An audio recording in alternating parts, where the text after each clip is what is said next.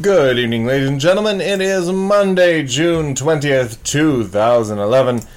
Jick is not on the line. I'm Mr. Skullhead. It's time for 10 dozen minutes of me and him and the things that we do. Uh, you and me and a dog named B, I think is what we're going with tonight.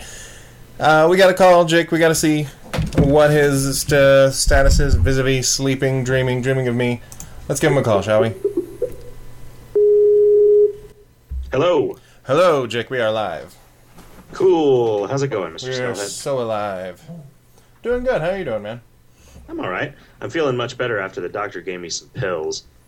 Yeah, what happened? I happened? took there? your advice. I went to the doctor and I said, "Hey, I'm I feel like a failure all the time, even though I'm reasonably successful. Can you give me some pills to make those voices in my head go away?" And now everything is great. I didn't really do that. I got antibiotics. You went to the doctor, and guess what he told you? Guess what he told you? Hmm. He said, "Boy, you better take these antibiotics before bacteria eats your brain." Yep. I had a I don't know some kind of sinus infection that I feel like I just always have. Uh, but I feel pretty good. My hanging down thing is hanging down in the middle instead of stuck to one side. That's always a plus. That's a, yeah, you know that's a plus. Um, yeah, back in the swing of things. I got my appetite back. Your appetite for destruction? Yeah, Oh, good. yeah. I just you know every time I would every time I would raise a village and and you know listen to the screams of the children last week, it just just didn't satisfy me like it normally does. Well, actually, I find when I'm gonna go raise villages, I tend to bring some children with me because you know it takes a child to raise a village. Mhm. Come on, that was awesome. It was. It was. What have you been up to? I uh, my parents have been in town. They came in uh, on Wednesday and just left. So we did a lot of going to the lake, some playing some board games. Cool. I was going to ask if they were still there, so should I be on my guard to avoid using words like fart and poo poo? Uh, but but's the other one that that's just too crude to say. But So yeah, you went, you played board games at a lake? Well, we went to a lake and then we came home. and We played some board games. What kind of board games do your parents like to play? Nothing epic. They uh, they are the ones who introduced me to Settlers of Catan. Really? So they, we played Catan with them, and then I introduced them to Ticket to Ride. So we play that too. Do you think that they would be upset about Arkham Horror and its uh, and its levels of uh, I don't know blasphemy? I would say more bored by Arkham Horror and its levels of complexity. Yeah. We played a game of uh, Mansions of Madness this weekend.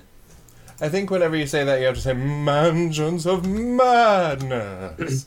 It was boring. It took boring. forever.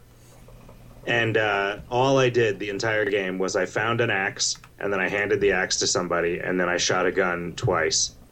And the rest of the game was just like evade checks and horror checks, and evade checks and horror checks, and evade checks and horror checks until everyone was dead. That's really weird. Yeah. Because what I've heard about it is that it's exactly not that. Oh, So, yeah. like, yeah, that was their goal was to make an Arkham Horror that was easier to play and a little more had a little more action to it.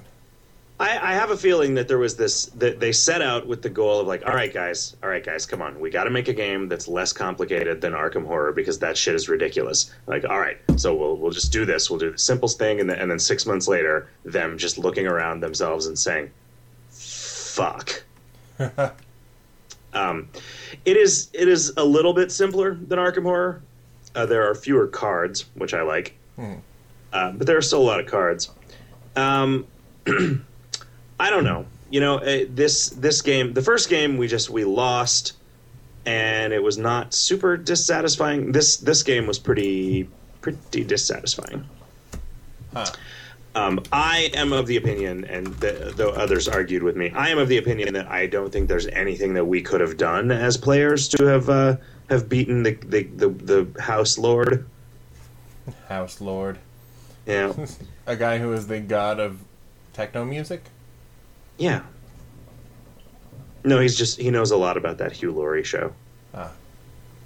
I'm really glad that that show exists because it lets you make all kinds of jokes instead of just techno music jokes. Yeah. Or it being Run's house. Run's house. Whose house? Run's house. It's a Run DMC thing. Oh, I've never heard that. That's because you ain't never been in Run's house. I guess that's true. Ah, man. So, uh, what did you do at a lake? People talk about going to the lake, and then I can't ever, I can't ever come up with a thing in my head that's what you do at a lake. Uh, very similar things to what you do at the ocean, except you don't do things that involve having waves. Hmm. So you like complain about sand. You get sand all over fucking everything. I didn't You say complain about sand, and then eventually you leave and go drink somewhere. I didn't say what you do. Well, I did say what you do. I didn't mean what you do. I meant what one does. What uh, like what normal people do. You, you what does some, one do at the beach that's fun? You take some food and drink. You go and you sit on the sand.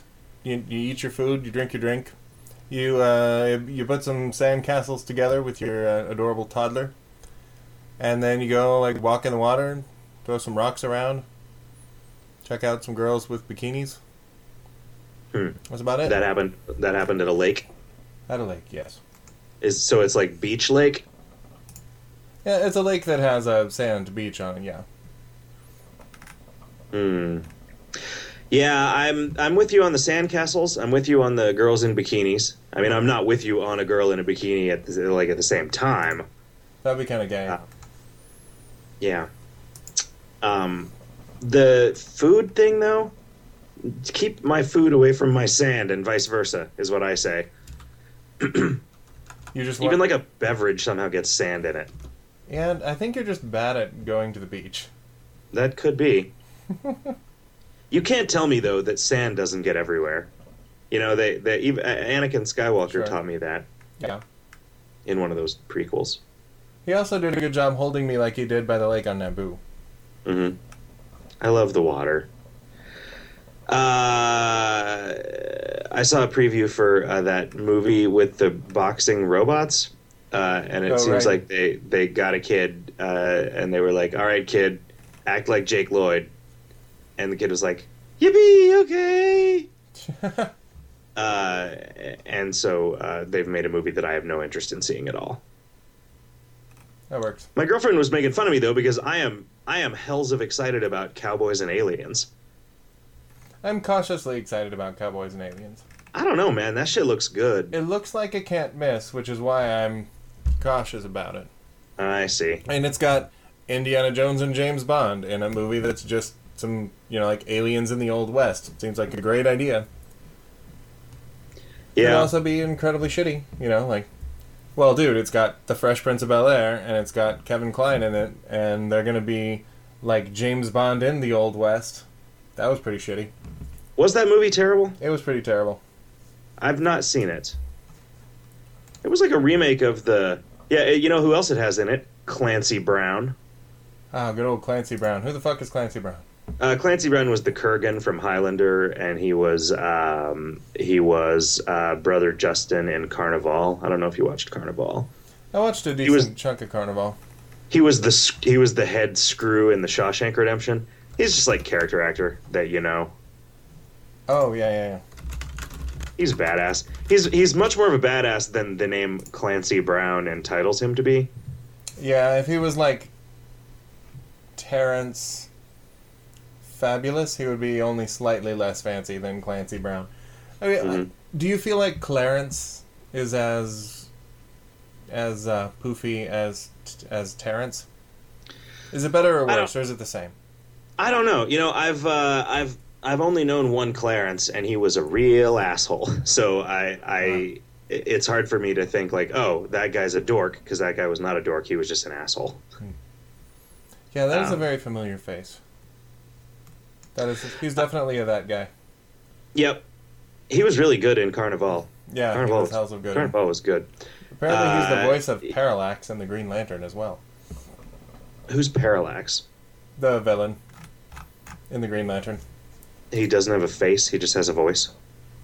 He's like a giant yellow CGI cloud. Okay. Yeah.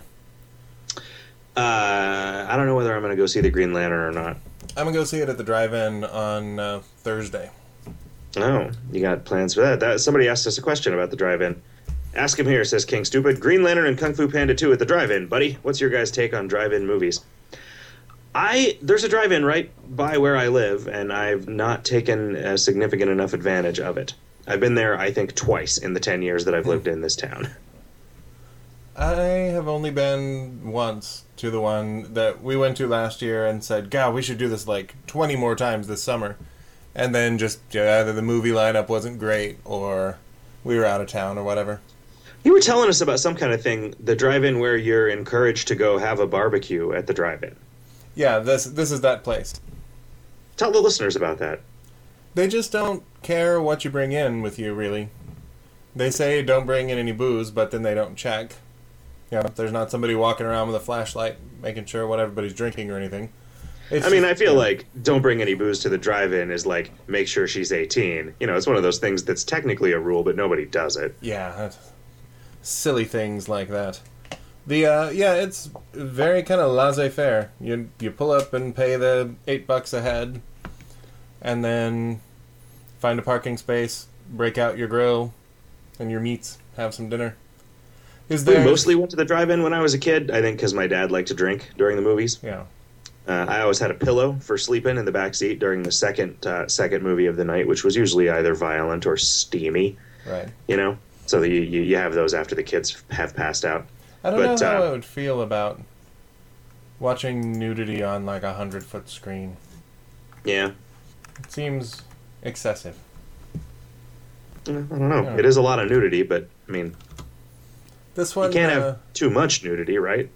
Yeah, but I, the, like quantity, I would rather it be a number of nudes rather than size. A number of boobs. Yeah, So by that by that reasoning, uh, Total Recall is the best movie so far. yeah.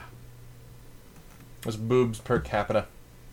The uh, yeah, so this one we're we're gonna go see uh, some Green Lantern and Super Eight is the second movie. Mm. I saw Super Eight uh, a couple days ago.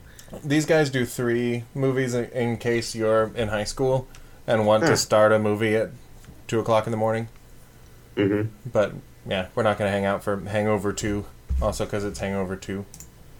Yeah, we uh, I, I, we we had this conversation briefly. I think we didn't have this conversation, uh, but you, uh, I mentioned having seen The Hangover 2, and you were pretty dismissive of it. What is it that uh, did you not see the first one? I haven't seen the first one. I feel like I would be lost. What do you uh, what do you think is wrong with The Hangover? Like why why do you, why are you dismissive of that movie? I just it didn't look interesting at all. I don't know. It, it might have been really good, you know. The uh, what was on Wedding Crashers might have been really really funny, but it didn't make its case for me. Wedding Crashers, I, I don't think I ever finished watching because it's kind of boring. Mhm. Um, yeah, I don't know. It didn't strike me as you know. There's there's like the categories of comedy movie, right? There's like there's like the the Kevin James movie, Uh, uh, which I don't know. Is Kevin James the new Chris Farley? I don't Because you didn't he, think Chris Farley was funny. I don't think Kevin he James has the the energy. Like I'll give it to Chris Farley. Like he he's you know, throwing himself around like a madman back back in the day when he was alive. But these days, I don't think so. I I, I don't think Kevin James is. I don't think he has the commitment to being the funny fat guy that falls down that marked Chris Farley's oeuvre. You don't think that Chris Farley is still is still bringing it on the on the shores of uh, Fiddler's Green? Oh, I hope so. I hope he set foot on the shore of Fiddler's Green and, and get this. Because he's so fat, the boat like sank down enough that he had to like step up to step on the shore. And so because he's so fat, he's clumsy, right? So he falls down. And then there's like some chocolate there and he's fat, right? So he starts eating it. Ah, blah, blah. Just getting it all over his mouth because he's so fucking fat. And then like while he's eating the chocolate, he slips and like puts his face in a pile of dog shit because he's clumsy. Because he's so fat. Ladies and gentlemen, every Chris Farley movie. Um, so then there's like the so then there's like the comedies that I don't care about, uh, and those usually have Vince Vaughn in them. Right. Although I guess Vince Vaughn and Kevin James are sometimes in the same. So like, I don't think that something like uh, I don't know the breakup, right? No. Probably not a movie that I want to see, but not a movie that is as stupid as Paul Blart Mall Cop. Sure, I'll give you that. Yeah. right? Um, it's not like it's no it's no Apatow joint, Right. certainly, but it's just like a middle of the road, you know, kind of thing. Like maybe it's a maybe it's a rom com disguised as a just a com com. Uh-huh. Or, or Comcast. You know, it usually has a Comcast. Yeah. Um, I don't know. So then Adam Sandler, he he steps he steps over some of the lines sometimes. I mean, there's a lot of real dumb Adam Sandler movies, which were not terrible. I, I um, don't. Nah, whatever. You didn't feel you didn't feel any love for Adam Sandler and like a like a Billy Madison. No. You didn't like Billy Madison. Somebody. That was one of those. I got kind of turned against Adam Sandler violently because I had a big group of friends that insisted on watching Happy Gilmore for the like eighth time for them when I was at, at their house for a party. hmm And like, oh my god, you have to see this. This is great. We, we love Happy Gilmore. We watch it all the fucking time. So I sat through Happy Gilmore and it was retarded. Just not even a little bit funny and so, so bad. And yet, and yet. I remember there being a couple funny things about Happy Gilmore. Did you see Funny People? I think Adam Sandler's movies fall into the category of like people that I know and respect their opinion generally think that they're funny, but I'm still not sure why. hmm So, you know, it, it's a maybe it's me kind of thing. See, I feel like uh, for me that's Woody Allen. Huh. I kind of don't know why anyone thinks that any Woody Allen movie is funny. I think I've only seen maybe one Woody Allen movie all the way through. I have not seen Annie Hall, which uh, that's supposedly a good one, right? Mhm. Yeah. Uh, so I guess I should probably watch that before I judge. But I was I was also told that Sleeper was good, and while I appreciate him going to the trouble of setting up a scene in which somebody slips on a giant banana peel, uh, it's not not funny enough Hmm. for that to be a good movie. Um, yeah, you, Super Eight is good. It uh, had a very '80s vibe to it, and probably just because it took place in the '70s. I think by design he wanted to make something that was that had that ET feel to it. Yeah. I mean, it's like, I don't know, my roommate described it as Goonies plus Cloverfield. That works. Uh, and I had not seen Cloverfield. I've also never seen the Goonies. I mean, that's clearly not true. Um, did you see Cloverfield? Is it any good? I didn't see Cloverfield. That was the Blair Witch Alien project, right? Yeah, which was also J. J- Jabrams. J- Jabrams. I think the only J.J. Abrams I've consumed at all is the Star Trek reboot. Hmm. That was plenty You good. didn't, you didn't watch any Lost? No. I waited I until watched- it was over so that somebody could tell me whether it was worth watching or not, and the consensus seemed to be, yeah, maybe. So I didn't bother. I watched the first episode, and none of the hooks uh, got into my skin at all. Hmm. I was like, huh, they sure did set up a lot of mysteries here that I have no interest in exploring. um, Oh, apparently he wrote was- the screenplay for Armageddon. huh. So, uh, How old is he? I would not have thought that he had been around long enough to have written the screenplay for Armageddon. he is 10 years older than we are. Huh. Was Armageddon good?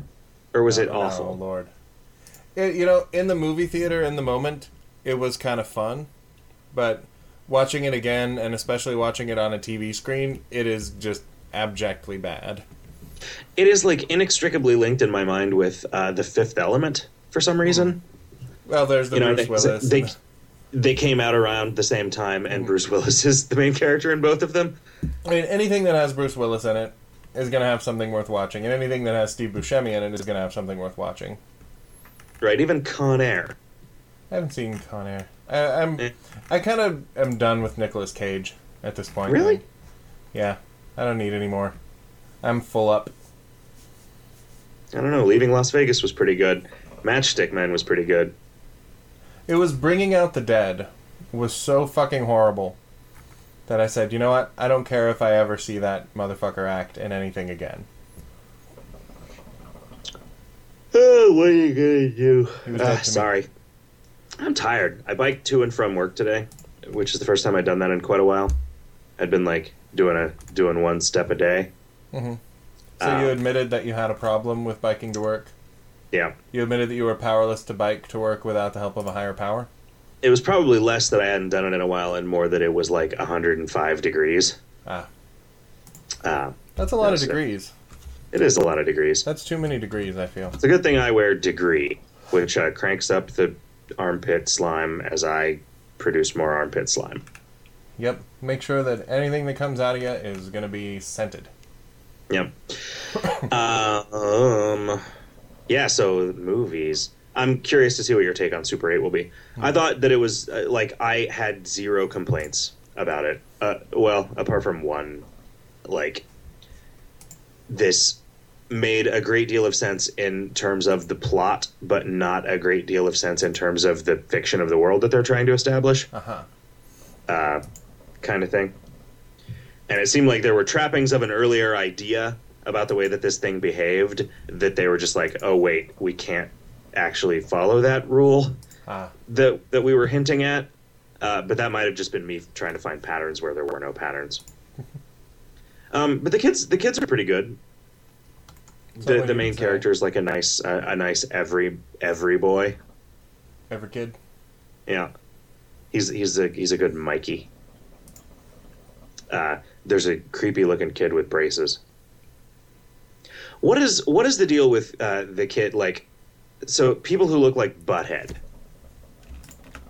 right? What is what is it that's wrong with a person that they get braces and then that suddenly makes it so they can not only never close their mouth, but they can never have their lips more than like three inches or closer than three inches apart. I don't know. That seems like a, a bad. Uh, bad. That seems like bad dentistry. because you don't see you don't see kids without braces that their mouths are open so far all the time that you can see their gums, right? Or do you? I mean, you. Some people show more gum than others, in a smile or in a you know just talking. In a in a smile, but not just standing there. I guess not. No. Yeah, that's weird. Something about those braces just I mean, makes it so you got to have your mouth open so goddamn far I can see your nose inside your mouth. I was gonna say you can generally see people's noses when they're just standing Mhm. there. Yeah. Yep, I'm interested. Uh, my take on Super 8, I'm afraid, is going to be I fell asleep halfway through it and kept waking up at intervals and seeing, you know, random scenes that didn't make sense. Because it is like, so it gets dark here at like 9:30, and that's when the first movie's going to start.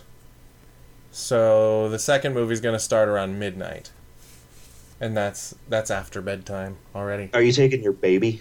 Yeah, and he he will enjoy the like grilling, run around outside, and then we'll pajama him up and put him down in the back of the car. Mm. Are you having friends over to your car? We're having we're gonna have three or four at least other people in their cars. Then we're all gonna park next to each other and gonna tailgate.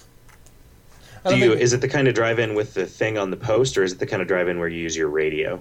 I actually need to buy a radio, like a battery powered something that has a radio in it.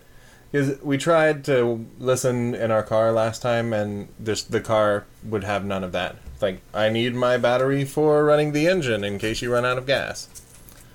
Oh, so you like can't use the radio when the car's turned off? Not for very long, no. It gets annoyed. Huh. Well, that's a downside of an electric car that I never thought of. Because how often do you do that, right? I feel like our parents' generation, all they ever did was go down to the lake and turn the car off and listen to the radio. Right. Well, now we have so many other ways to get music. hmm that yeah the the first during the first movie generally everybody's outside and people have the volume cranked up in their cars with their windows down so we didn't need any we didn't need to have ours on but yeah You could buy a pack of Cools in like 2001 and get one of those free little egg radios. oh yeah Uh, but bring me, find me and tell me to stop smoking Cools if you see me in 2001. That was a, for lack of a better term, uh, it was pretty cool though. That when they decided that they were going to give, like, they, they they figured out how to make radios real, real small uh Uh-huh. to the point where it's like, hey, free radio with everything that you buy, like promotional radios. yeah And it was neat for somebody who actually listened to the radio every once in a while. It's like, all right, so I basically have all these disposable radios. yeah because back in the day it was like how else am i going to hear music that's not in my cd collection or cassette collection Or I can listen. I can listen to this radio while I'm swimming and not even care yeah. That I only get to hear one song before it stops working. You know, they put that paper in there so they can tell when you send it back to the free radio factory. They're like, "Did you drop in the water?" And you say no, and they look at the paper, and the paper says, "This guy's a lying asshole." And you're like fascists. In ink that only comes back, that only uh, that's only visible when it gets wet. We hate that. Uh, we hate the fact that Apple makes us not lie to them. Right? That was a whole thing. Oh, somebody does. I think Yeah. Boing Boing hates it. Like, I hate the fact that taking this device apart voids the warranty. Uh, well, tough shit. Right? I mean that that's what the warranty is, is a set of terms that the manufacturer decides on. I mean, I can see if they're saying you shouldn't buy this and here's a reason, but a lot of the time it's I bought this thing and I hate the fact that I, you know, since I jailbroke it, Apple was able to remotely turn it into a brick. Like, yeah, well, don't buy that one. Buy one for your open source hippie ways, you know. Yeah, by uh, you know, one of those one of those competitors to the iPod that Yeah. runs uh, Windows. Or Linux. Yeah. Man, Linux. Fucking Linux. I gotta go to the I gotta go to the data center again tomorrow and try to do some more Linux. Did we ever? Did you ever what- figure out why the servers were acting like bricks? No, they weren't acting like bricks. They were just uh they were refusing the network cards were refusing to play nice with Jeff's remote install thing and Yeah. they they just didn't seem to be like th- this whole thing operates via the machines booting up off of like an like a Linux installed DVD and then being able to connect to the internet. And for whatever reason, the software just wasn't uh, the the network cards weren't finding the di- they were not only not finding the DHCP server to get an IP address assigned to them, they were not even trying as near as we could tell by looking at the traffic on the switch. Hmm. Um, so we, the the manufacturer has an idea of a thing that we can try that something in the BIOS that might be interfering with it. So I'm going to go in there and I'm going to try this one thing, and if it doesn't work, I'm going to a continue to be pissed off that these servers don't work, and b be pissed off anew at the fact that I just drove down there f- for no reason. Ah, Um, fun. They're going to be sweet as fuck if they ever turn on properly. That's what I say. Yeah, I dated that girl. Um, 48 gigabytes of RAM. So many RAMs. That is that is so many RAMs. I remember back in the day when I spent seventy dollars on one megabyte of RAM for my computer. Hmm. One Right, megabyte I would have I- killed for a, a single megabyte of RAM. so that I could play I don't know X X Wing. You know, I say that, but I never played any of those games, so it wasn't that. Maybe I wanted to play Wing Commander. It was something with Wing. Uh, it was Will Smith's Chicken Wingy with it. Na na na na na na. I guess that wasn't actually a Will Smith song. It was a. Uh, it was some one-off uh, morning radio show parody song. yeah, because getting jiggy with it was the title. Yeah, I know. I would, Um, you know, I'm not saying that makes any more sense. hmm Yeah, I don't know. The chicken wingy with it. Na na na na na na. That uh, stuck with me more than getting jiggy with it. That was from a movie, wasn't it? Doesn't Will Smith only release songs as tie-ins to movies that he's in now? Yeah, that was for the remake of Roots that he did. Oh yeah. Yeah, where I he was he was Kunta Kinte. Uh huh. I don't believe you, Mr. Skullhead. You shouldn't. That was for a movie, though, right? No, like Will Smith doesn't do songs anymore. no, he did an album, and that getting jiggy with it was on it. Th- But the video had to have, you know, because he did Wild Wild West. That keeps coming up. Was that movie really that bad? It was not so good. I mean, the dialogue was kind of okay. So every time somebody said something, it was stupid, and the the ending was kind of climactically stupid, and then there were some nice, funny bits in the middle, Okay. as long as nobody was talking. Does Kevin Kline dress like a lady at any point? I think he does at some point. Had Salma Hayek in it. So Huh. I guess uh, the the jiggy, in fact, is a, a shortening of the term jigaboo, which means we're not allowed to say that anymore. oh crap. Well, that gives me the Hebrew Jeebrews. I guess there was no. Uh, I guess there was no movie tie-in. I don't know, man. Oh, it was uh, I Am Legend. That's right. Because the vampires kept calling him a jigaboo. Yeah. Did you read on Cracked how they apparently got that? They they completely subverted the point of the short story with their changing of the ending. Yeah. People talk about that as like a movie ruined by the last minute switch with the ending. But the rest of that movie wasn't that great either. Oh yeah. It was just like the you can't have a horror movie where your monster looks ridiculous. What did it look like? They were like so they were supposed to be people who had had some kind of virus that turned them into vampires, but they were entirely CGI. So they didn't look like they existed for one thing. So it was like these cartoon people with translucent skin. Yeah, and they yeah, they looked ridiculous. And that kind of shot it for me. I wonder whether the CGI in Super 8 will bother you or not. Because it's kind of CGI. There are definitely a lot of real effects going on. CG usually doesn't all that much. But I don't know. When you have like your enemy is somebody who you could have you could have easily just put a guy in some really good makeup and it would have been scarier because he would have been physically there. I don't know. It's a weird thing like it would be like making a movie where the, your hero has a German shepherd and in every scene you just built a German Shepherd in CG from the ground up. hmm And all he ever does is things that dogs do, but for some reason you had to had to go and CG it. Those stupid PETA people stopping you from doing anything fun with a dog. Like skinning it and making a coat. Yeah. I'd rather go naked than put a dog in a movie. Something tells me that the people who do that PETA campaign would rather go naked than just about anything else.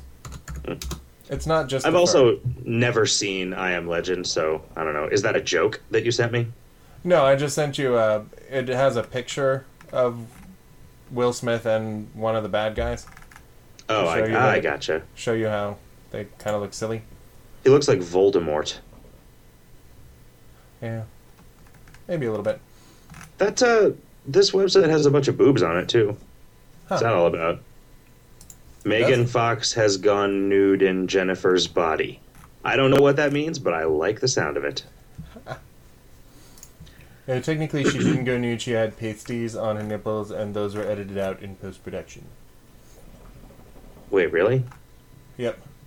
What's Jennifer's body? It was a horror movie that the lady who wrote Juno did after Juno. Hmm. After being a some kind of crazy stripper blogger, Yeah. strip. She's a strip blogger. Every time she writes a blog post, she takes off an article of clothing. That's got to take some time, I feel.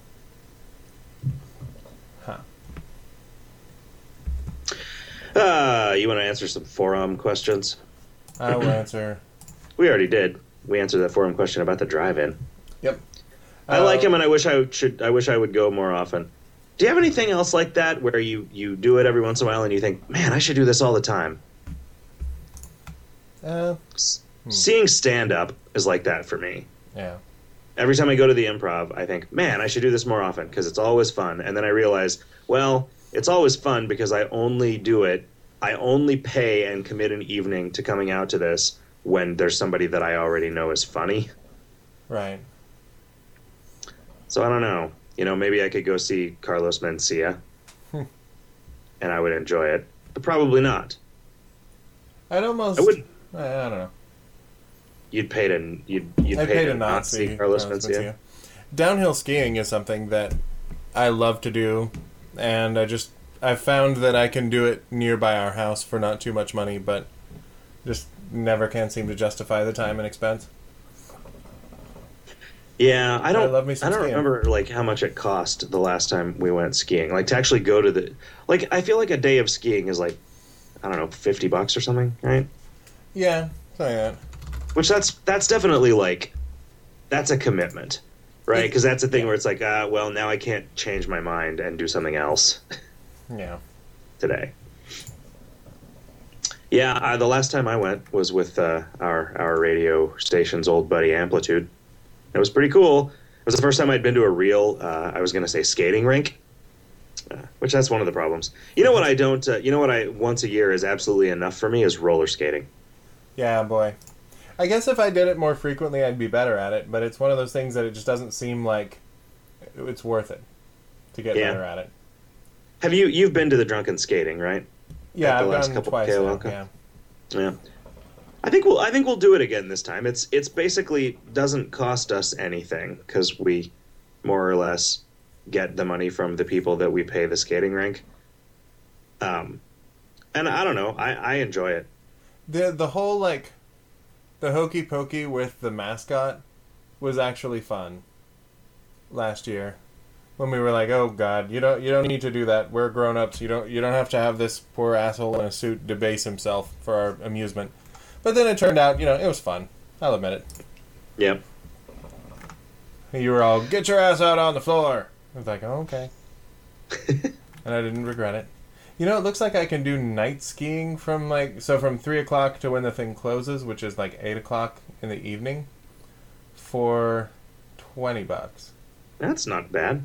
and then twenty to Uh, rent the skis. Then you never see the trees coming. Uh huh. Well, That's they it. light the runs. You know, they have like street lights and people. Oh, you're gonna stick to the runs, huh? Like some kind of pussy. Yeah, li- like some kind of not going out like a punk, Yeah. not not Uh, doing a Sonny Bono. I want to do. It. Anyway, this that was the first time I'd ever been. It was like two or three years ago, I guess. It was the first time I'd ever been to like a real ski resort where the mountain was actually tall, and it was like fucking amazing. Uh huh. Like the ride up was really scary, but once I'm up there, I'm like, man, this is like a really good skiing video game. And then you ski for like half an hour before you get down to where the lift is again. Yeah, Yeah, there aren't uh, there aren't really Purple Mountain's majesty up here. Looking at the ski resort, it looks like every run is pretty short. But you know, it's a it's a mountain, I, I suppose. you probably can't ski in the summertime. Not as much, no. You can water ski on a lake in the summertime. Uh, you could, I guess. I, I mean, maybe You know- you can. I can't at all. I underwater ski. Yeah, I, I seriously like. Given the choice between like a root canal and water skiing, I would have to think about it. Yeah. I I cannot think- even imagine like being able to do even a little bit of that and enjoying even a second of it. I've never, in all the times that I've tried, I've never been able to even see how you would go about getting on top of the water. Like, the boat starts and it kind of pulls you along real slow. And then I guess at some point it's supposed to be fast enough that you kind of pop out of the water and then you just got to land it right and then you're skiing. But fuck if that ever happens to me. hmm I don't know. Maybe I'm just too big.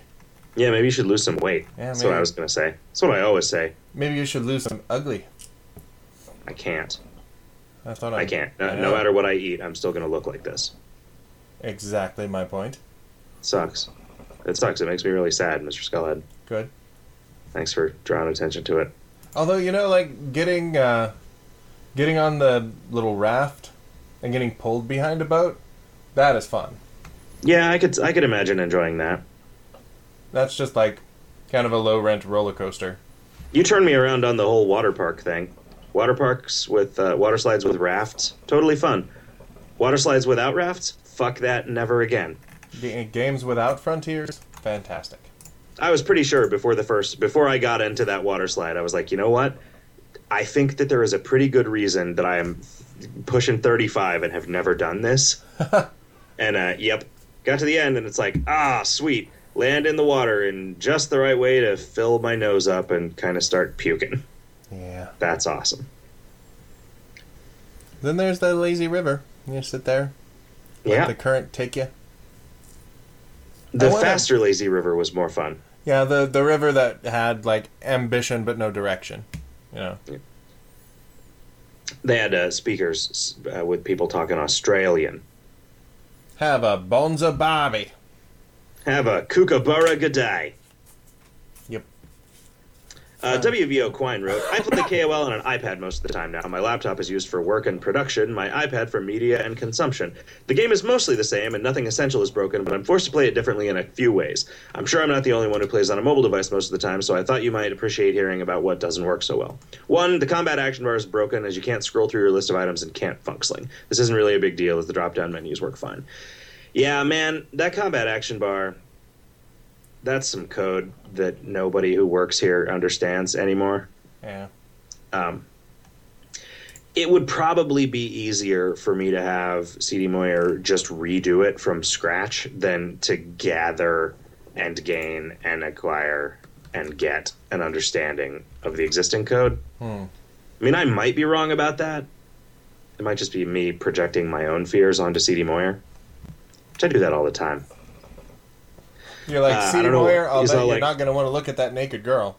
I'm afraid one of these scorpions is going to sting my children. I'm like, I don't have children, and he doesn't have scorpions. So what is that all about? Yeah, what does that even mean? Uh, number two, I don't time my semi rares anymore. It's way too difficult to do without having a grease monkey timer telling you how many turns you have remaining, and I'm always a little sad when I run into Fireflower or something instead of a lunchbox. Feels like a penalty for playing on a mobile device. Being able to set an in game timer would fix this right up. So I'm of two minds on this. I am all about people being able to set an in-game timer, and I am really, really sad that people know when they're getting their semi rares and uh, that that's a thing. Right?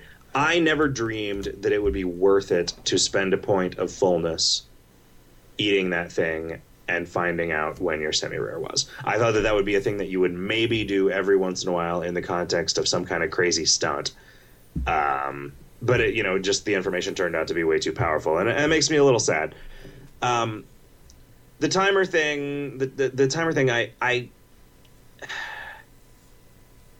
I, I'm not entirely sure how to go about doing it, um, because I think that the way that the way that the relay browser does it is it just gives you like a fake effect and I honestly kind of like that idea. Like if if there was a timer chat command that just gave you an effect that was like timer, and for the number of turns that you specified, and then it was just there in your like not having to write, not having to put a new table in the database, not having to write any new interface stuff for it. Like that would be fucking awesome. I think people would probably want the ability to do more than one and to name it or whatever. But uh, you know, we could we could probably pull that off. Yeah. Or we could just say no. Well, we could just say no. You know. get what you get and you like it. You like it. Uh, and this one is my biggest complaint, he says. I don't do the Nemesis quest anymore, and I used to do it every run. The problem is the password puzzle in the cave, in which you need to match up the torn ends of the paper pieces. Doing this on a computer that can have multiple windows open is fine, but it's excruciatingly difficult and boring to do when you can only open up one and look at one piece at a time.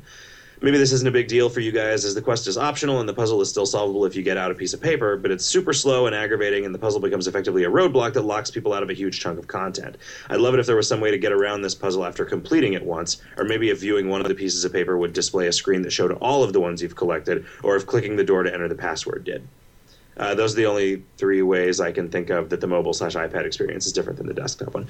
I, my understanding is that on the iPad, the chat is fairly difficult to use um, because Safari on the iPad won't scroll frames independently, Uh, yeah. um, which that you know that might mean that addressing any of these with chat commands is not really addressing them.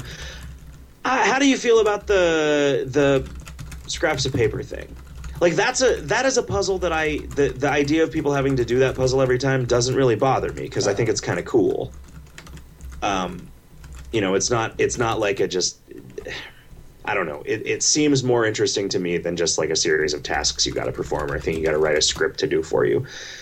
But I, I guess I'm not like It's. It seems like something that we could make a really snazzy, like. You have a window, like a little window, and all the pieces at the bottom in little boxes, and you click on the box to move it into the big window, and you can kind of line them up. It, it seems like something we could do with a graphic user interface. yeah. Not to say I I, just know wonder if if- should, but maybe. Yeah, I mean, uh, like I, I think that maybe I would not be opposed to if you had. I don't know. You know, I, uh, like I wonder whether Riff would hate this or not. We could store whether you've solved it once. If you've solved it once, you fucking know how to do it. So when you click on the door, it could just sh- say, "Oh, you glance down at the scraps of paper you've collected so far," Huh. and then it shows you them. Right, and I, I mean, I don't think that would be a big deal. Whether we show that to people the first time or not, hmm. is a question, right? Because is figuring out how that works the fun part, or is performing the action the fun part? I think the figuring it out is the fun part. Yeah, I could. I can see that.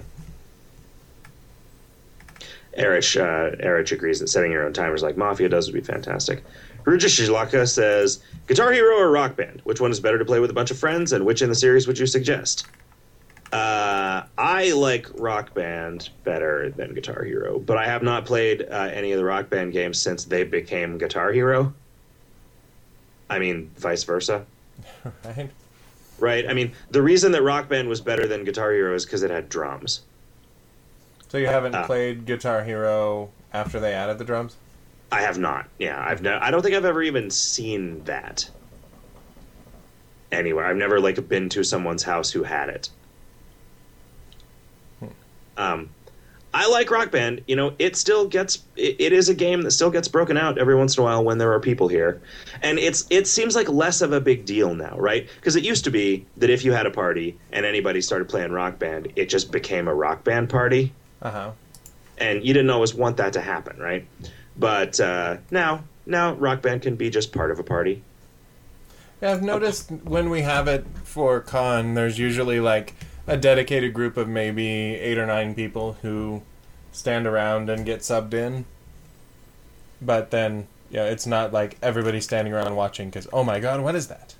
Yeah. Um, I got uh, as part of what because my mom just got me this awesome giant Best Buy gift card uh, for Christmas. So I, I got my 3DS with that, and I uh, I uh, I was hoping that I would get to play because Ocarina of Time showed up today, and I was hoping I'd get to play it a little bit uh, before the show started. But then, uh, wouldn't you know it, I go to turn on my 3DS, and the battery's completely fucking dead. Uh, yesterday, I was playing a game on it yesterday, and the battery said that it was three quarters full. It had been unplugged and played for maybe an hour, and I closed it and I put it down. I don't have that Street Pass bullshit turned on, so it's not doing anything. But somehow, one day, completely drained the battery. Like, god damn it. Huh.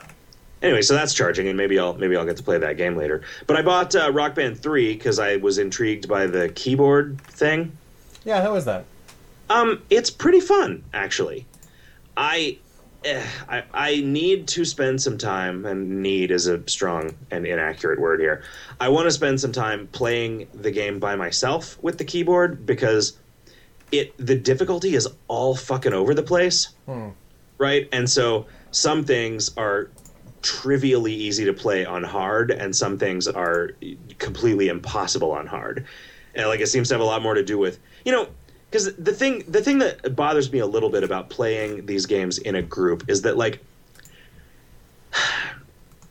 I was uh, we we've talked about this with like Tony Hawk games, and uh, I read an article uh, yesterday that was a sort of a reflection on this about uh, MMOs. Like the first MMO that people play is like always has the fondest memories for them, and everything that they play after that gets unfavorably compared to the first one, no matter how much better it is, because you just can't.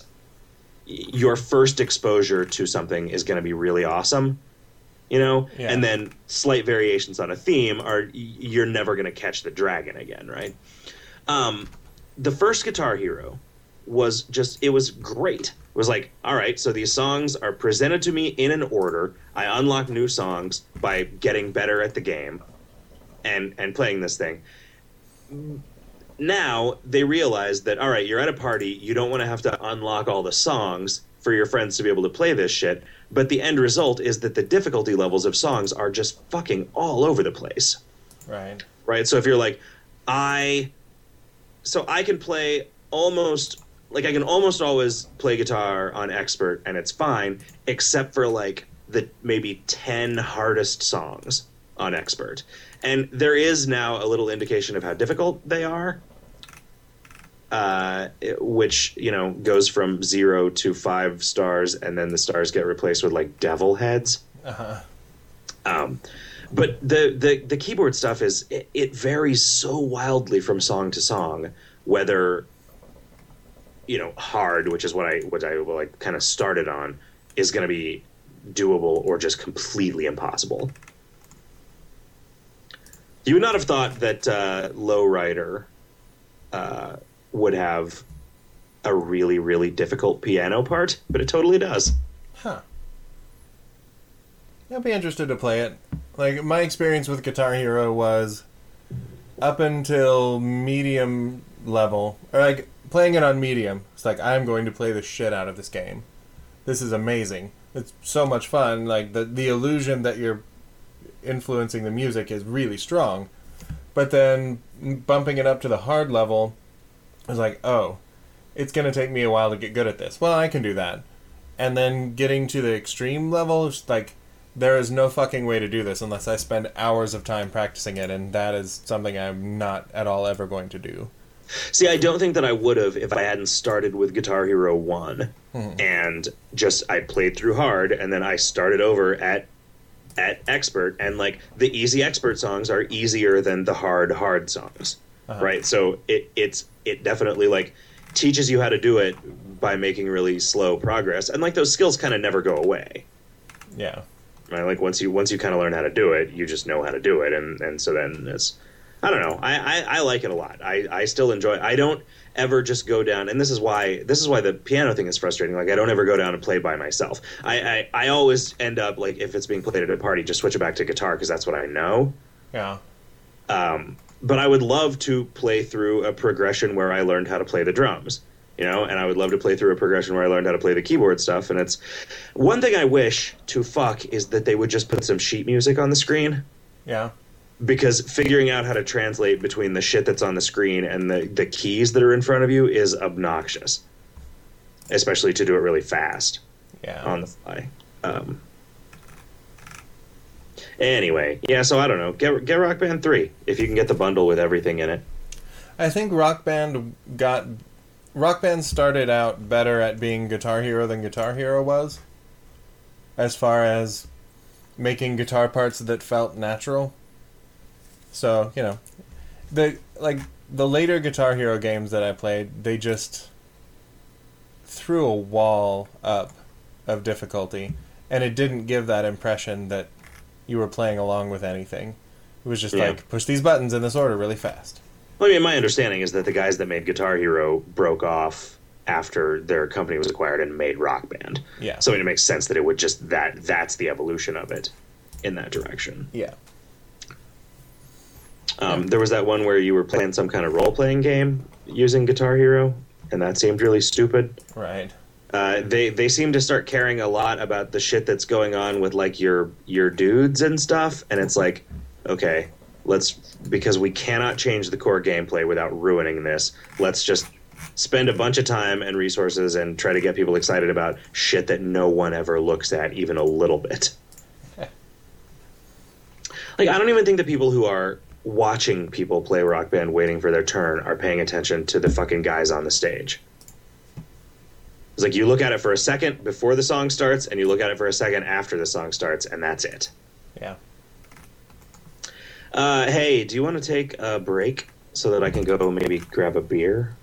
Yes, we uh, we'll have a little. Uh, you feeling like a twelve minute break? Oh, that'll work. And we're back. Cool.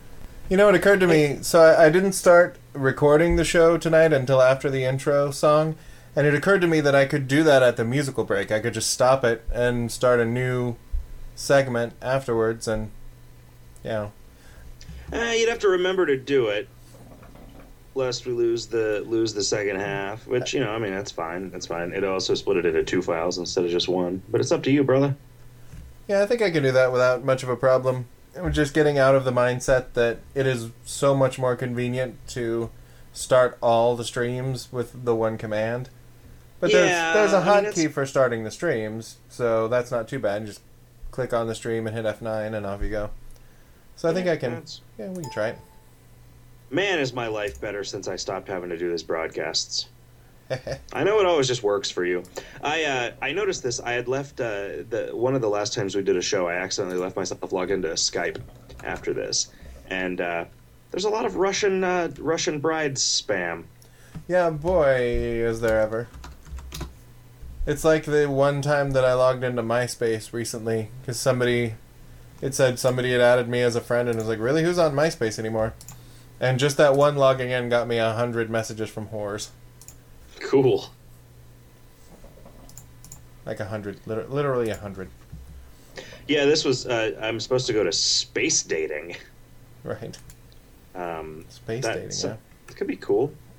Does that mean you actually get to go up to the Russian, to the International Space Station on a Russian rocket?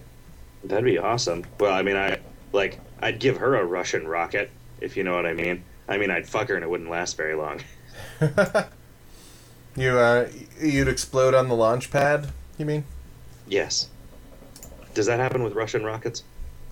Seems to happen more with American rockets. Our rockets get a little bit off the ground, at least. You know, uh, when I said I was going to go get a beer at this break, what I meant, I guess, was that I was going to go get some chapstick. Hmm. Um, Well, you know. Is it uh, alcoholic chapstick? yeah. Uh, look, it's me. Everything that I have is alcoholic, or I wouldn't have it. Including you. Uh, Rishishizlak also wrote, Could you please, please create a no pull from Hagnk's category? This would allow you to make powerful items of the month and items without making you worry about ascension. A great example is the new Elvish Moon gear. It, it is really good for Aftercore, but the fact of it being a quest item makes me never want to buy it, like it disappears after ascension. Well, it's also, its primary function was to be really good for ascension, so making it stuff you couldn't pull would be not, uh, you know. I thought one of I its don't- functions was making it really good for aftercore, though. Well, sure, The shirt is, at least. Yeah, but the shirt is also a the shirt was also a, a direct copy of an important Ascension Right. thing, right? That that is hard to get. Yeah, you know. I, Do you think that that, that, that gear got committed a little bit? I think it that it is being- almost impossible to make something that people want anymore, right? You know, it, it's it, it either has to be good for something or it's just it's just fluff. And we wanted there to be something expensive in this stuff, so it's like, all right, well, what are what are our options for making it good for something? I mean, uh, you know, may, maybe, maybe. I, I think it's okay as it is. It's a shame. Um, like when I was designing, when I was designing, quote unquote, this thing, what I had in mind was that people would buy them and and equip them and stuff because that's fun. And that's uh, according to all feedback that I got, that's just not a thing that people do anymore. Uh, well, it depends on who you're listening to, right? I mean, But it's hard to say. Are there enough people that will just do it because it's fun? That it's okay to just put in something that doesn't really blow your hair back, blow your hair bag. blow your hair back, Hmm. or your back hair. It, that doesn't blow your back hair. Yeah, I, I don't. I don't know. You know, I mean, uh, like, uh, that's not to say that we couldn't like. All right, well, so here's a set of gear that you get, and it's just an outfit with a cute avatar and some cool Halloween candy, and like people would still want it, and they, you know, they collect the tattoos and everything. But it's like, well, there should be some cool gear that you can get up here. And I mean, I think part of it was that whenever you pick the enchantments on things, you tend to pick the ones that are interesting, which is the ones that there's hardly any stuff that does that, and the stuff that does that is pretty important, right? Yeah. So, I the, the doing the moon stuff just made it so it's like, oh, okay, well, that's you know this makes sense. It's narratively written to be like moon reactive or whatever, and we have a kind of a limited palette for being able to do that, and uh, you know, I, yeah, I, I think it probably did get committed a little, but I think it's okay where it landed, Yeah. and you know, we like. eh, Well, you know me. On stuff like this, I'm going to be way more sensitive to people saying that it didn't hit the mark than people saying that it's awesome. Yeah. I mean, it is certainly better that like it, it is basically like making it not a quest item would have been it would have required us to make it not as good because it was as good as like years old raffle prizes. Yeah. Right? Like so making something trivially trivially available that was as good as stuff that there was 30 of total in the game is just like, you know, that's clearly we're not going to we're not to do that. Some of that stuff was too important for how rare it was and so we just took this as an opportunity. It was like, all right, well now you can get this after a fashion and the fashion is is that and it's like you know, i- if there is always a way in which we could make something easier for people to get, right? And that doesn't mean we should do it. So you feel like what they're saying is you should make this you should take away all of the obstacles for this without making the enchantments worse. Yeah, and Namely, no, like because the- give me everything for free. Which we don't want to have. Yeah. Uh, Darkwing asked if we've ever thought about introducing some Jimmy Hoffa themed content into KOL. You know, uh, apart from one time when I looked it up in Wikipedia, I don't know who Jimmy Hoffa is. He was the head of the Teamsters Union, I think, Okay. and got killed by presumably the mob. And the only important thing is that nobody could figure out where he went. They're like, geez, I wonder what happened to Jimmy Hoffa, but really they're saying, geez, I wonder where the mob buried his body. It's not Mhm. like he's alive in Rio de Janeiro somewhere with amnesia. It, I thought that's what the mob did when they uh, when they take you out, when they take care of you. That means like they set you up so that you're uh, you have enough money that you can just live comfortably in a tropical paradise. Yeah, it's nice of them, I feel. Yeah. Well, I mean, they, what are they? And they're not going to like kill you. That's fucked up. Yeah, that would be immature, I feel.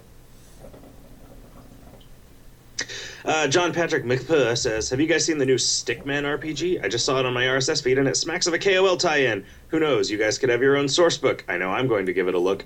And then it's like some sort of pen and paper Stickman RPG. I, I think I have reached the point in my uh, in my uh, sort of creative career where it's really, I really don't like it when people describe KOL as a stick figure game huh. because it's like, come on, guys, it's more than a stick figure game. Because it is, Right. right? For everybody that describes it as a stick figure game, though, we have somebody go, "Oh my god, I love stick figures." Yeah.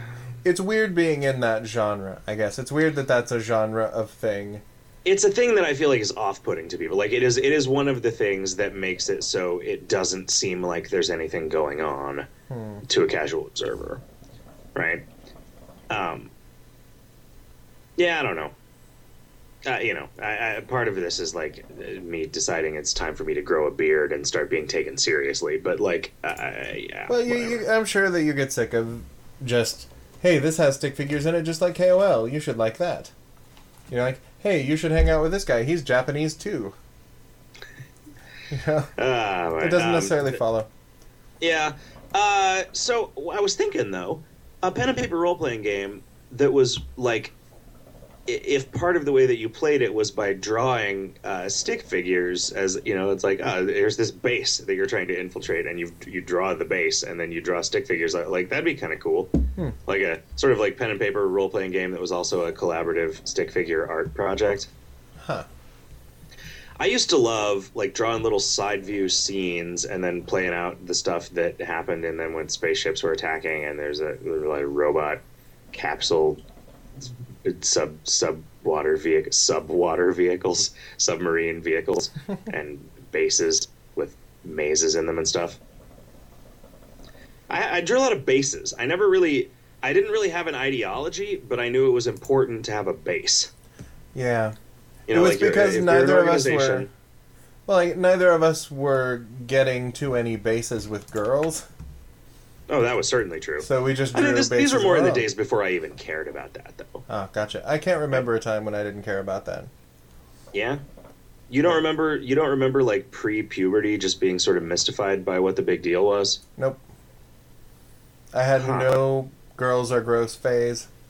No, like, I'm not interested in that at all phase. I was, like, the five year old chasing girls around and kissing them on the playground. Huh. I've always been a creepy perv. That's that's weird because what I mean, what was your motivation for doing that before you could get boners? I had no idea. That's yeah, that's strange. But I, I vividly, understand- like, one of the few things I vividly remember from childhood is a kiss, my first kiss at like five years old. Huh. because I, had like, I I did not have a girls are gross phase. I like, if anything, that didn't come until I was an adult, right? Right. Uh, and it was more like they're they're making me late for everything all the time. God damn it, uh, phase instead of that they're gross. Um, but like, I don't know. I remember like in junior, like I went through puberty fairly late, right? And so at the times when everybody else was like, "Oh right, yeah, I'm gonna," you know, ma- like I made out with my girlfriend. It was sweet. And I like sort of like had a girl who was uh, ostensibly my girlfriend, and it just like was like, oh, okay, I guess we'll go to the movies and stuff, hmm right? But there was never any like, I yeah, I don't know. I just had no motivation for any hanky panky. Wasn't going to do anything for me. Interesting. And it wasn't like you know. I mean, maybe there are people who do it because it's like, oh, this is like a thing that rebellious teenagers are supposed to do that your parents are concerned about, so we should do it because it must be good.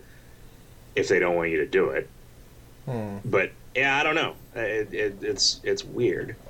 I mean, it's weird to me that I spent I spent so many years like like uh, you know self aware enough that I can remember it and I can remember considering these things, but before I had any sort of biological drive to procreate, Uh, and so it's like I don't exactly remember a transitional phase either, though, which is a little weird. see, like my parents were catching me, tr- like playing games where we all take off our clothes. Like before I can remember stuff.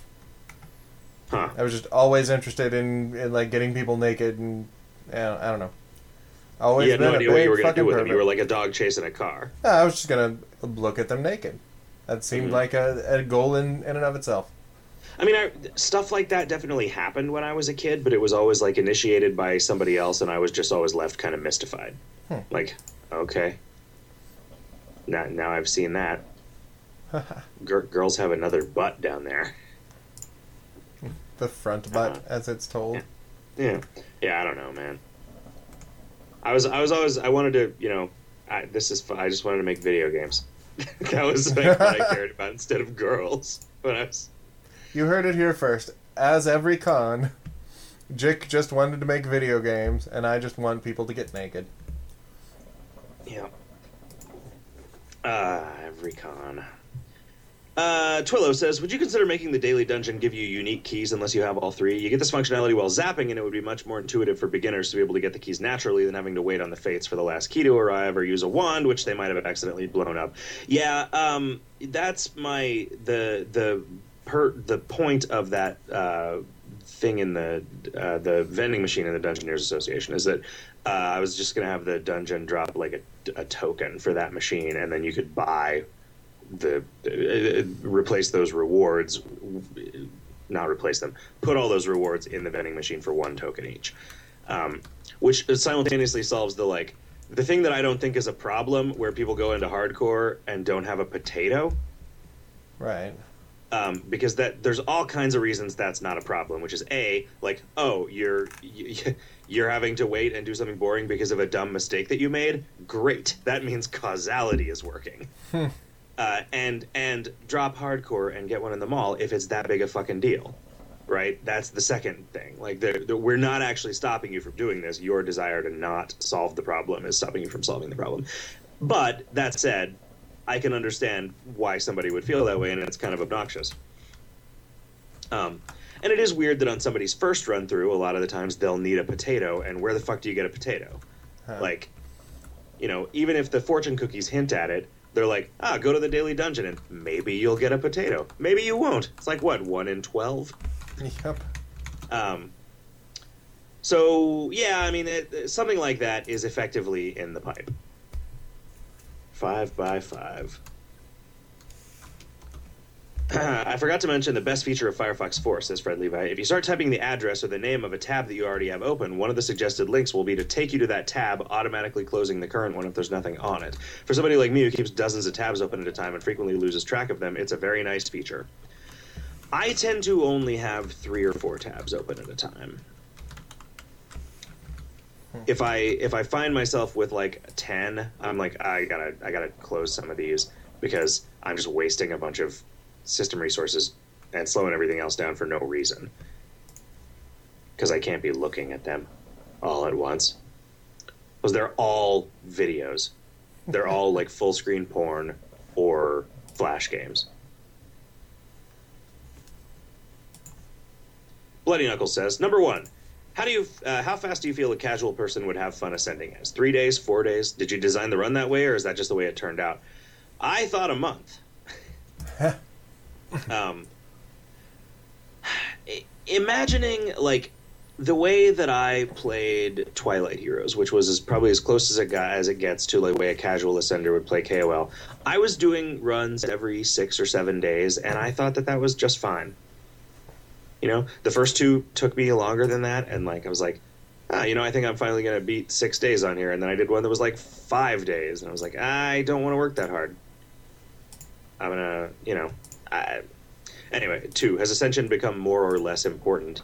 I don't know. I mean, it's. I guess it depends on how you look at it, right? There are more things to do that aren't ascension than there used to be. Right. So maybe it's less important. But it's still the primary means of character progression. and I think right, it's like- the primary means by which we keep people interested in playing through more than once, Yeah. or continuing to play after they've beat it once. Yeah. So yeah, okay, Yeah. yeah, The the aftercore stuff is like a diversion, you know, it's not it's not like a I guess for some people it's a way of life, but there's not enough to it for it to be a way of life yet. Uh, three is meat slash item farming good or bad? It feels like with the new Moonthril equipment, you're punishing meat farmers using item farmers. It feels bad. See my one emote here. I don't actually know how to parse that sentence. punishing meat farmers using item farmers. I mean, the the Moonthril stuff had nothing to do with meat farmers really at all. As far as I know, it was meant to be a thing that people could farm and sell if they wanted to. Because I like I like it when things have an an economy to them that we don't have to build. right. Um, I don't know. I mean, meat and item farming, like, I don't know. Meat farming probably has some effects in keeping the economy going, and so if none, if nobody was doing it, then the game would be less good. Item farming is, you know, it's just it's playing the game and getting stuff. I, like I can imagine people thinking that that's fun. So I don't think that either of them is bad. You know, I think using a bunch of multis to farm meat is bad. I think farming being uh, really, yeah, I don't know. I mean, the I don't know. Moonthril stuff. The and fact that people farm the castle is any better than it was people farming the peak back in the day. yeah, But like the Moonthril stuff is based on a tradable currency that you can buy with meat. Yeah, you can either farm items or meat to to to get that stuff. So So I'm not sure. I'd be interested if you want to clarify that, Bloody Knuckles. I'm not sure what that means. yeah. Well, the ice uh, isotopes are pretty cheap in the mall. Not uh, not close to minimum yet, which that's good. Mhm. Now there are people with thousands and thousands of them. Uh, let's see. oh man, I keep losing the tab. Um, um, um, um, um, um. Question uh, says Blister Guy: Do you keep a database slash list of all the small suggestions slash changes you like the sound of and would eventually like to implement if you ever get the time? If so, how old is the oldest item on that list now? It's probably the PvP revamp, isn't it? You know, I used to during radio shows write down the good suggestions and the things that I'd said I wanted to change and stuff in this big long thread, and then I would, you know, the theory was that I would go and do some of those things if I was like kind of rudderless and wanted to work but didn't really have any ideas for what to work on, and it became yet another to-do list that only ever got longer. Yeah. And so it's like, you know, a lot of these niggling things, like, I don't need to write them down because if they're significant enough to fix, I will continue to hear about them, right? For things that are like problems. Yeah. Um, a lot of the bugs and stuff are just getting getting taken care of more quickly now that that's part of CD Moyer's job. Um, he sort of takes a more uh, proactive role in that kind of thing than uh, than Xenophobe did, and it is not a thing that is particularly important to me. I still think that we would be better off doing what I used to do, which was just ignoring bug reports. Like there are a lot there are a lot of people who disagree with me, Uh, but I think in terms of like the value that is added to the game for people by us spending our time on various things, I don't think that generally fixing minor bugs is worth it at all. And I know, you know, it's like that makes it sloppy, which probably, you know, there are things that are sloppy that are going to bother certain people. Ones that are serious enough to bother me, I would fix. But Sure. uh, yeah, I don't know. It's it's too sprawling of a thing to really be that anxious about polish at all levels i think right like we could we could make it so everything works exactly perfectly and everything makes sense and then we could never add any more content and it would stay great but we like adding content. We like adding new mechanics and, and things to play with. The players like that. And what that does is it creates this ever expanding spiral of stuff that would make sense for us to do and you know little inconsistencies and issues that we could spend time fixing right? And it's like Yeah. yeah you know i don't know you know maybe and maybe that's misguided. Maybe maybe there should be three programmers. Maybe i should have three contract programmers instead of one right? One of whom's job is it is to just fix bugs all the time and maybe that would be worth it. But i but i don't think so. I i, I would always rather commit our resources to making new stuff. And you know a lot of stuff is going to get fixed as i decide to make a new version of a thing and replace the old one right? Like getting less afraid of that has really uh, opened up a lot of possibilities uh, for me to do what i want which is add new shit to the game but also fix things that are that are you know old or boring or or broken from the past which which is you know yeah sort of, right. Yeah, I'm gonna, tra- I'm gonna trail off on that. Cowlick says the recent change that made Myst classes able to overcome the Naughty Sorceress's blocking ability has come a long way to making Myst runs less painful. But what about the rest of the run? Considering that both Muscle and Moxie classes have the capability to use their primary stat to mitigate damage, have you ever considered having, say, a high level buff which uses Myst to block damage? Another Saucesphere, perhaps? I mainly ask because I've just recently reminded myself how painful Myst classes are if you're trying to play fast with a low number of skills. Myst isn't anywhere near as survivable as Moxie classes or Muscle classes with Hero. Well, I mean, maybe what that means is that if you're trying to play fast with a low number of skills, you should play classes that are better suited to that, right? Like, if they are genuinely unfun to play, then that's a thing that could use addressing. But, like, something is always going to be the best thing for a given situation, right? Like, I, I don't know. I don't know if low skill myst classes are not fun to speed run with is the same as saying low skill miss classes need to be made significantly more powerful in order for them to be fun. I mean, Bloody Knuckles counters. Don't miss classes have springy fusilli and entangling noodles? Don't get me wrong, I get where you're coming from, but having felt this before myself, but I eventually convinced myself that it was balanced. Um, yeah. Let's see. He says, I may have misrepresented my opinion slightly. I don't deny that it is almost certainly balanced in the long run. Once you have a decent suite of skills permed, I think they're extremely survivable. Just wondering what the design thoughts were from the perspective of low slash zero skill runs. Was it intended to be a matter of suck it up and perm some more skills, or has it evolved to be this way by chance? It certainly makes sense from the RPG standard of mages taking more work to become powerful than others, but I was wondering if this was the intent or not things that get that far outside the scope of like a single zone full of monsters and stuff eh, it is often impossible to gauge what the intent was because there wasn't any intent like i don't think i ever i don't think that any of us ever had an intent for the decisions that people would make when they were perming skills we had some guesses about the way that people would want to do things but these are things that the that the player base has discovered, not things that we built. All right, and yeah, I don't know. It seems to me that what I would do, like what I did when I was when I was playing Twilight Heroes, was I I played a spellcasting class, and I was like, you know, I need in order to in order to do this, if I'm if I'm not going to be constantly resting, right?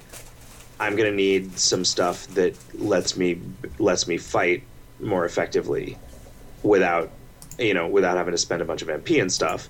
And so I was like, well, I'm just gonna go perm a bunch of like I'm gonna go perm a bunch of like no brainer skills that make combat easier, and then I can worry about like, all right, so how do I how do I get this whole spell thing to work so that I can fight stuff that's more powerful than me and always hit it and not have to rest, right? Like I mm-hmm. think somebody playing through their first time, they rest at the campsite a lot, Yeah. and maybe somebody playing through their fifth time, they rest they rest at the campsite a lot, and that's fine.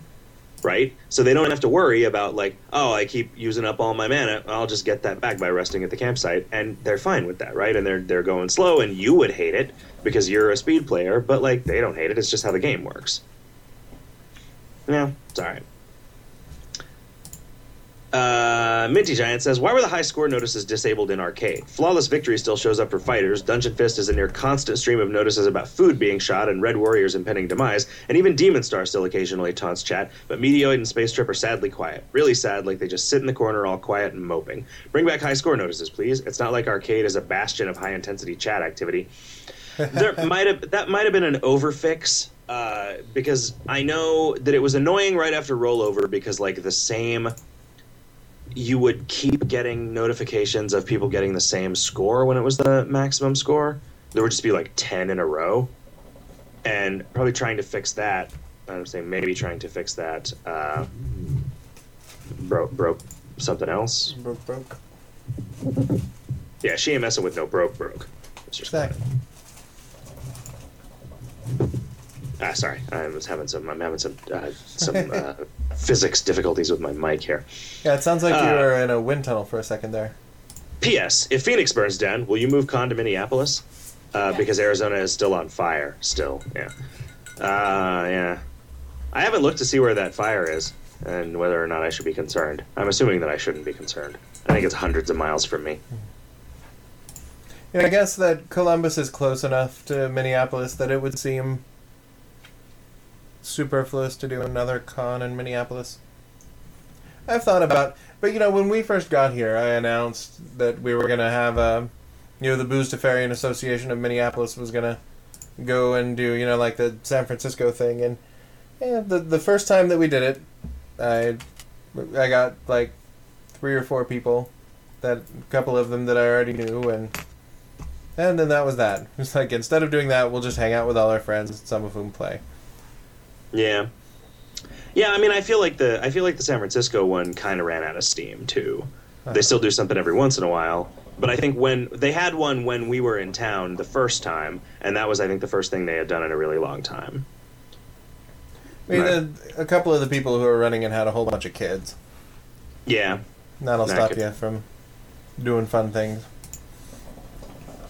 Uh, R.I.P. Ryan Dunn, uh, the guy from Jackass, has on him. I was kind of sad. He was he was seemed like a pretty likable dude. That's the guy I've never heard of from Jackass. Like Steve-O and Johnny Knoxville, I'm like at least somewhat aware of, but Yeah, yeah. So he was he was not quite as core as like a Chris Pontius uh, or a Bam Margera, but he was just he was sort of one of the other guys. And uh, I don't know, he was nice. He had a beard, or he seemed nice. If you he haven't seen the seemed to have a movies, beard. If you haven't seen the movies, then I can't tell you any specifics about who it is. Right. Um, yeah, that sucks. I mean, it just seemed like uh, the way that people were like being assholes about somebody who died. Um, he must have been driving drunk. Yeah, he he was. Yeah, well, I'm sure his I'm sure his parents love it that everybody on the internet is saying that he's a douche and deserves to die for what he did. I haven't I haven't actually seen much of that. I've seen But a lot of people smart go people like really like- hate Jackass in principle. Yeah. I've seen people say like R.A.P. Ryan Dunn, don't drink and drive. Yeah. Maybe in poor taste. No, I mean I guess that's not in poor taste. Right. See, I told you. I told you you shouldn't have done this. Yeah. Drink Hey. Maybe they're not directing it at him, but at you know people. Just so you know, Brian Dunn died drinking and driving, so you shouldn't drink and drive. Because if Ryan Dunn can't get away with it, you certainly can't. I mean, he's a guy who can drive like a giant shopping cart and down a hill while throwing fireworks and not die. So, if drink Yeah, if drunk driving is going to kill him, it's totally going to kill a normal person. Right, but I think the occasion of somebody's death is a is is a really really tasteless opportunity to advance. I mean, so like I always have really hated like preachy funerals for that purpose, right? Like, you know, th- this is somebody died, so you can there there are two things that you can say out loud when somebody dies. Uh, one is like, "I'm sorry for your loss" to the people who are still alive, and one is, "Ah, that sucks that that guy died." What what I think you can't do unless you're kind of a dick is use it to promote an agenda, right? Like, no matter how sane or rational the agenda is, like, it's just you know, uh, yeah, I don't know. It, it just it just bugs me. I, I agree. I just Um, we got radio bugbear questions, I bet. Yeah, I feel like we do. Evangion Q says there should be an expansive quest to unset the quest item flag on astral items so that you can permanently keep them after future ascensions. No, that's another thing. Like, all right, so we want these things to be really, really good. Uh, I don't know, really, really good. We want these things to be really good. So, what can we do to make it so we can make them really good? And i- invariably, whatever it is that we do to make it so we can justify making this equipment good is what people want us to undo. And it's like, no, that's not how this works. Yeah. Um, I'm glad that you like them so much that you don't want to be bothered to get them again, but at the same time, that's kind of the point. uh, you're supposed to have one and only one. There, it's like a pet. Uh, Dreamer TK says, I've been gone from the game for a long time, since 2008, in fact. My spark for the game relit, and I just want to know what is up with these dolphins? They're cool. Can you hear them cry? They steal your items and doesn't afraid of anything. Pablo Monk says, Any chance we could carve a huge pumpkin into a few normal sized pumpkins? Huh. Boy, I'd be down with that. Would you? If you could say turn a huge pumpkin into three pumpkins, say. Yeah. So there's a net loss, but you're still just not. Yeah, you're not just totally Racking fucked by the up, fact that yeah. you did not want a huge pumpkin. Yeah. You know, I could see making them like pulverize into three pumpkins. it looks like this pumpkin was full of other tinier pumpkins. I could dig Yeah, it was. I mean, that's how you that's how you make the that's what the glow comes from is the other pumpkins that were inside the big pumpkin. Gray Offhand says, "How about a keyring section of the miscellaneous inventory? Nice to know at a glance what keys I have. Well, they're all quest items. I guess they're not. Are they? they are. How many keys do we have that aren't quest items? Not very many, I don't think, because we made the we made the legend keys quest items, and we must have done it with the digital key too. There's the balloon mon key. I don't even know anything about this game anymore. There's the man. bottle of whiskey. Is there something wrong? There's something wrong with the item spindler. Somebody broke the item spindler. Hmm. There's a there's a whole section of it that is missing. I noticed this the other day. I wonder if I broke the item spindler. I don't think I edited the item spindler. Who broke the item spindler? Who? Who? Who? Who? Who? Wasn't me.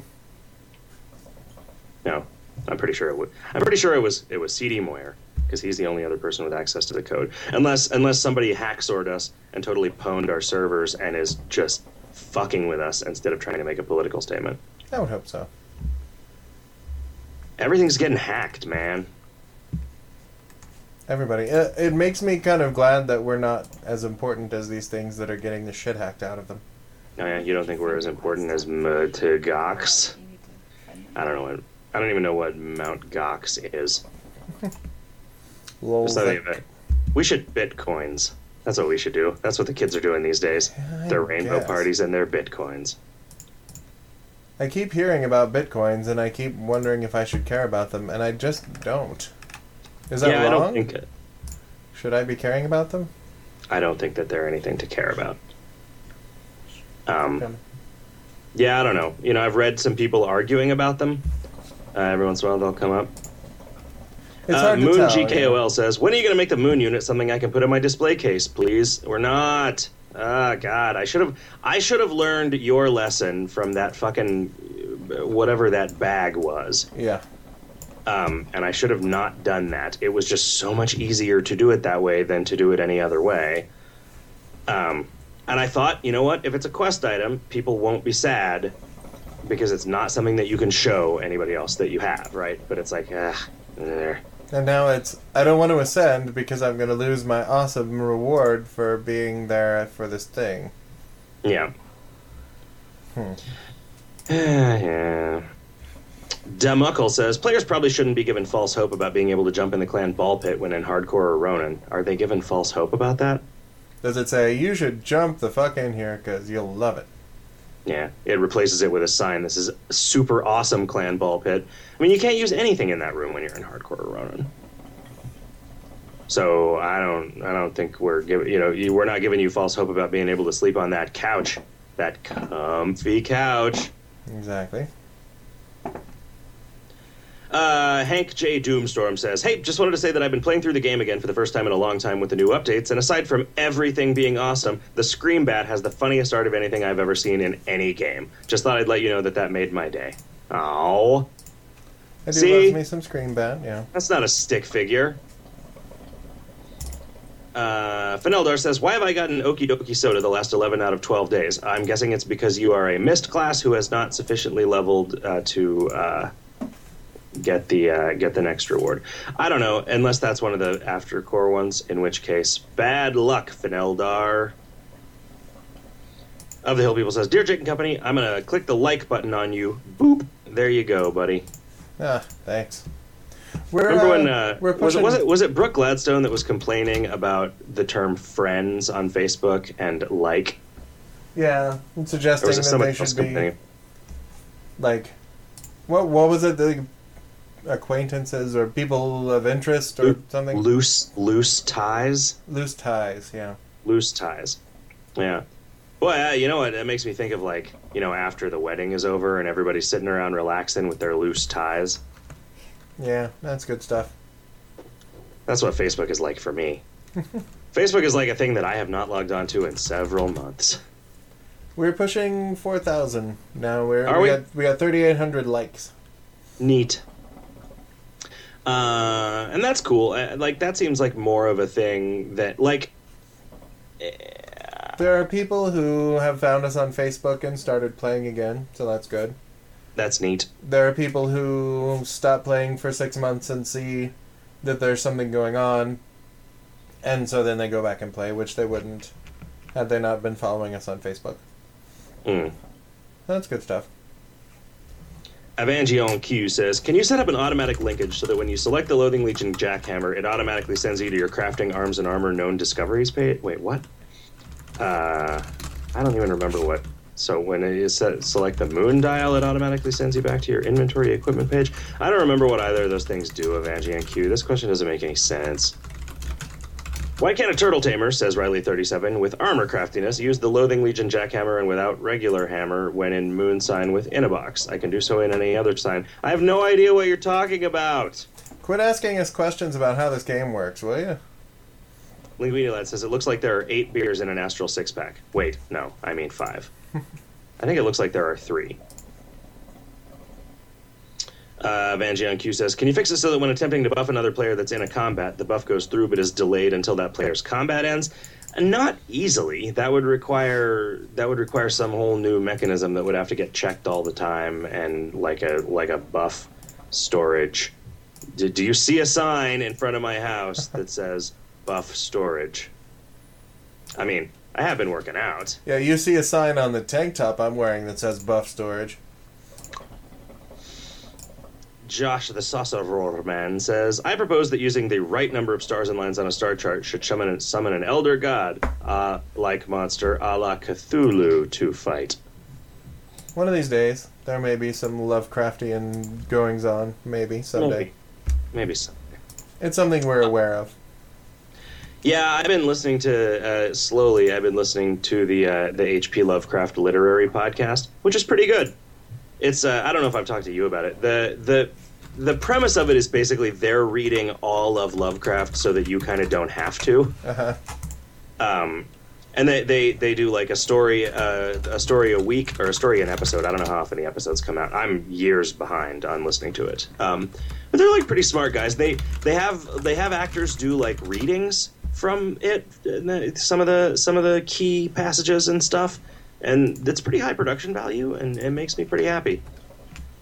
And they, they just talk a lot about how much of a racist he is, and they, they kind of put it in uh, they put it in the context of his life. Like they they they're they're doing the stories in publication order, which is usually more or less the order in which they were written, and they just sort of talk about like what was going on with him when he was writing it, and like how you know how it sort of fits into his career as a larger story.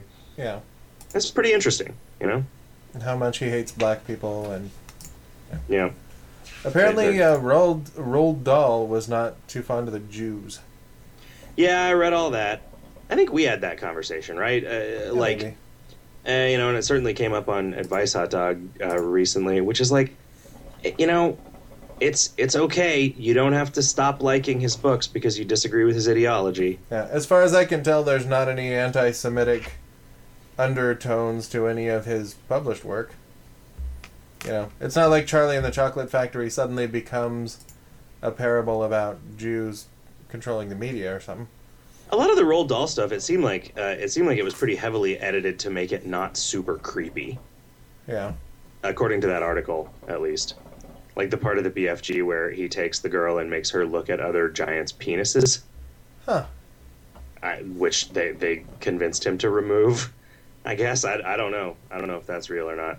And the the Oompa Loompas were some sort of like uh, They were I just know. pygmies from Africa. They're just like right? yeah, African pygmies. Yeah.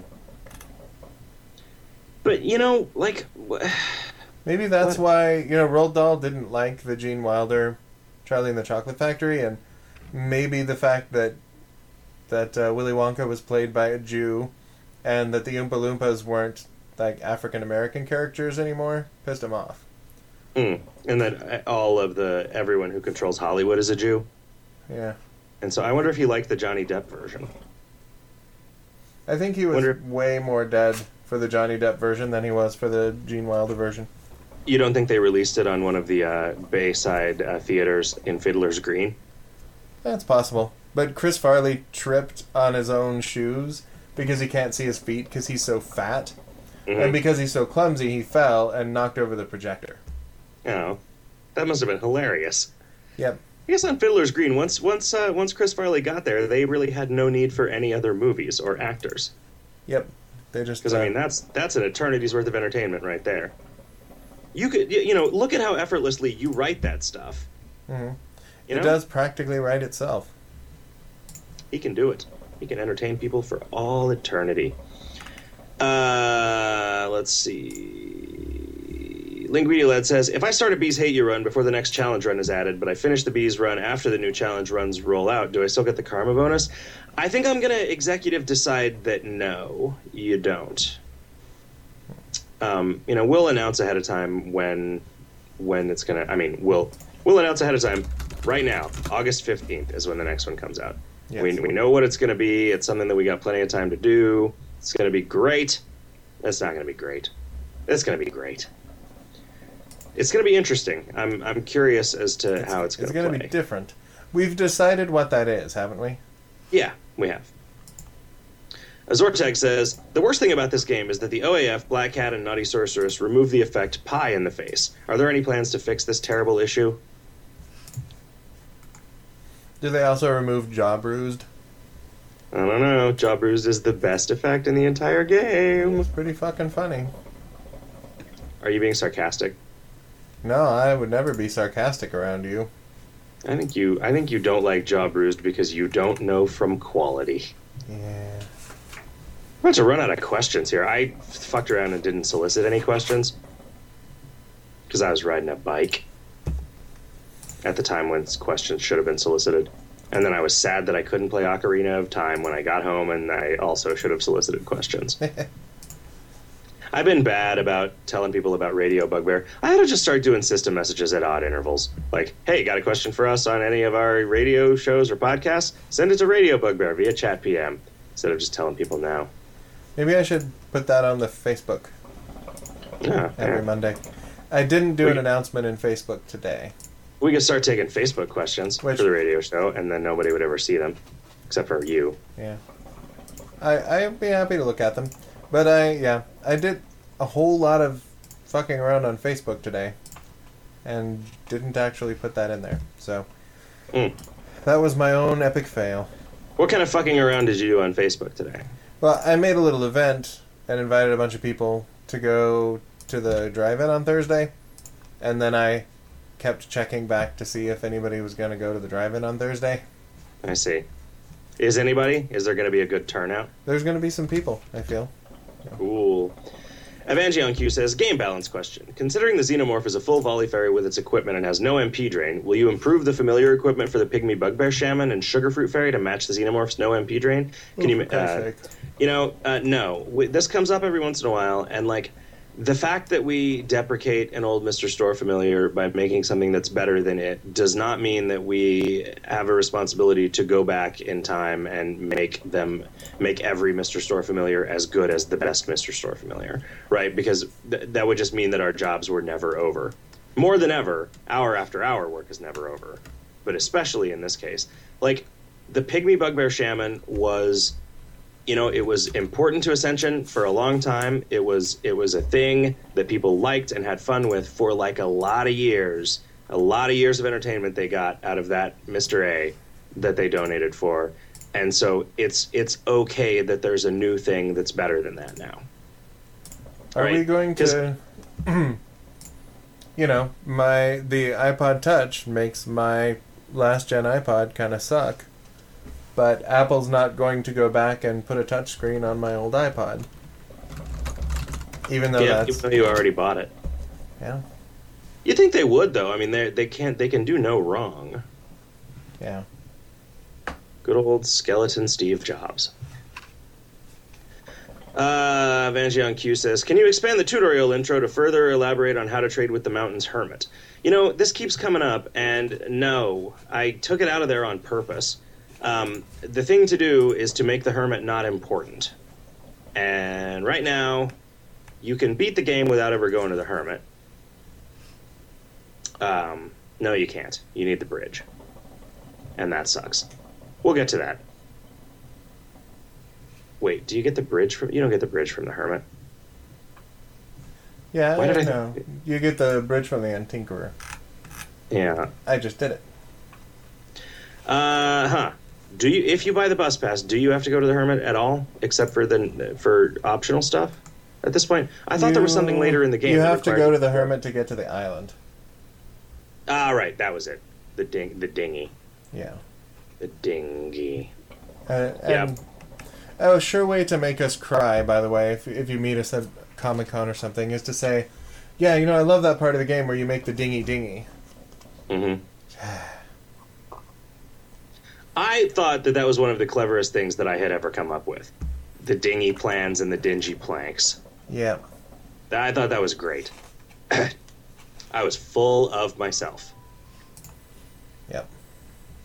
Uh, Linguini Lad says, My guess as to why Mr. Store equipment doesn't sell well is because they are tradable. Make them untradeable, and voila, they will sell better. Yeah, like the uh, uh, like the Mayfly bait. That went over so Yep. well. I mean, the problem is Mr. Store stuff needs to be tradable in order for there to be an active economy in them. And I think the fact that there is a speculator economy is what drives a lot of the actual sales that put food on our collective tables. We, don't, we all have collective tables Yeah. on which we spin collective soul albums. Mhm. Uh, what somebody else said something. Fineldar says, "Why are they honey breeches? Shouldn't they be something without a B?" No, because honey breeches is the funniest kind of pants that you can make out of honey. Trust me, we made a lot of pants out of honey when we were testing this content. Honey yeah. dungarees. Few people know that every time we put an item in the game, we construct a real life version of it and several prototypes so that we can make the funniest thing. Yeah, I really um, I wish that I could get rid of this uh, squamous gibberer